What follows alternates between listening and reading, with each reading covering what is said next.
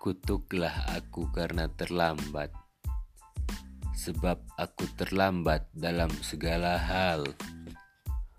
Once upon a time in Yosudarso One, di dalam pengalamanku, setiap hal yang kurasakan dalam dosis kecil seringnya selalu terjadi.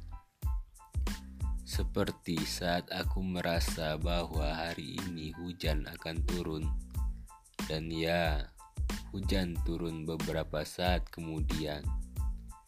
Ini menjadikanku mengerti bahwa alam semakin sulit dibaca oleh orang-orang yang suka memaksa, memaksakan kehendak dan nafsu-nafsi dan alam hanya dapat dibaca oleh orang-orang yang mau menerima dalam dosis kecil, pertanda kecil, pemberitahuan minor.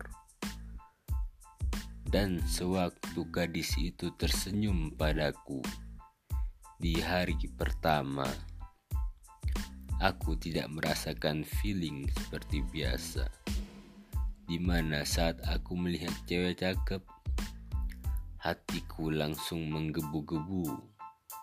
Tidak, tidak seperti itu. Malah, mungkin saat itu aku tidak merasakan cinta sama sekali. Aku merasa, siapa dia? Mengapa dia mau tersenyum padaku yang seperti gembel ini? Aku merasa terlalu dihargai. Bahkan saat ia menerima gambar-gambarku yang tak terlalu mirip dengannya, tapi dia senang sekali menerimanya. Aku merasa terlalu dihargai, sehingga perasaan dihargai itu menutup perasaan lawan jenis. Maka sampai saat ini terciptalah lima syarat lengkap Erich Fromm sang pakar cinta.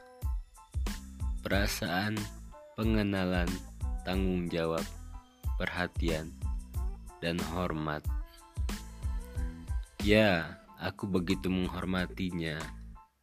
Seperti dihadapkan dengan sosok yang agung dan kesucian tak terpermanai, maka aku mencintainya.